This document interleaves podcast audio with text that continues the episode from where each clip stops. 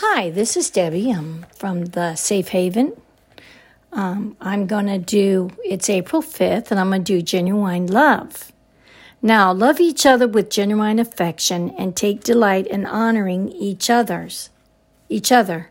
Romans twelve ten and the N L T. One of the most difficult things to do is to love someone who doesn't want to be loved. To love those who push you away every time you try to help those who are difficult. And those who are might, maybe even a little mean and discouraging, defeating, even costly. Genuine love keeps showing up. It continues to extend a hand of grace. It serves in every capacity possible. It sees the whole person. Sometimes the hardness of a person is just a mask.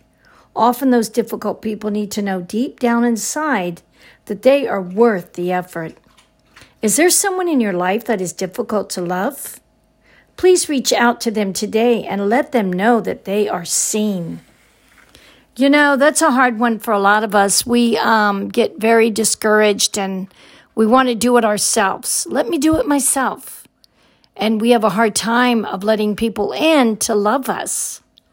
Regardless what storm we're walking through, what journey that we that God has us on, it does not matter.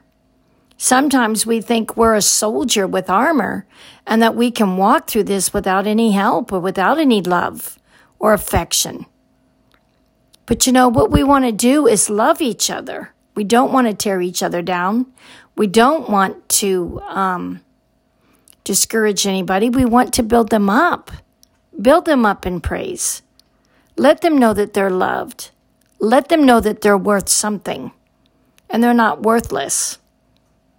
You know, it's like a penny, a copper penny. We always throw them away because we don't think they're worth anything because it's only one cent. But if you think about it, a penny collected, so many of them do, are worth something.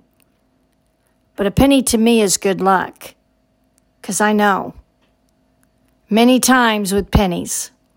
So just remember that you are worth something and to let someone in, someone in to love you.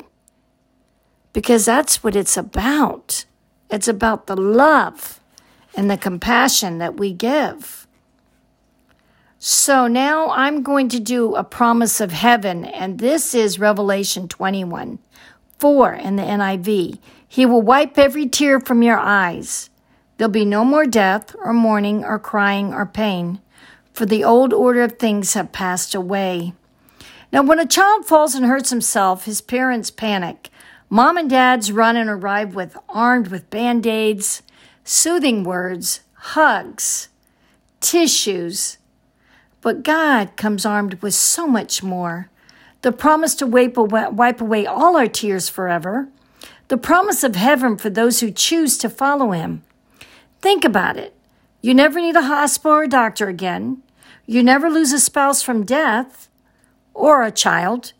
You watch families be torn apart by divorce, to never know the shame of sin or the tears of disappointment, to, de- to depart forever from the continual sting of an errant planet rocked with crime, pain, and violence. No more wars or disease or disasters. Would that be awesome, guys?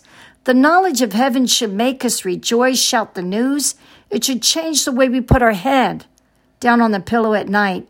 And face the night, how we wake up in the morning and face the day, how we live every minute we have breath in our lungs. Heaven changes everything. God, may my faith in your grace and my anticipation of heaven radically transform my life and make me fearless, joyful, and loving. Amen. And before I close, I came across this real neat uh, prayer, and it's called Peaceful Sleep. I will both lie down and sleep in peace, for you alone, Lord, make me live safely. Lord, the world is so chaotic and at war on many levels. If not for you, I'll be a wreck, turning to the right, to left, in utter fear. But you, the Prince of Peace, reach down and bless me with indestri- strive and distri- blah, in Indescribable calm.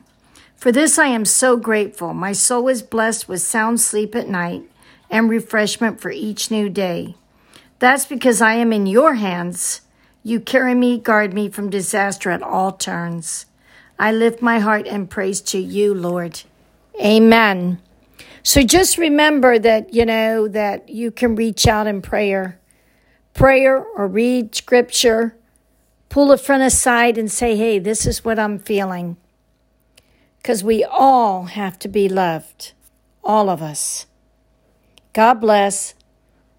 Take care of each other until I talk to you again. Bye-bye.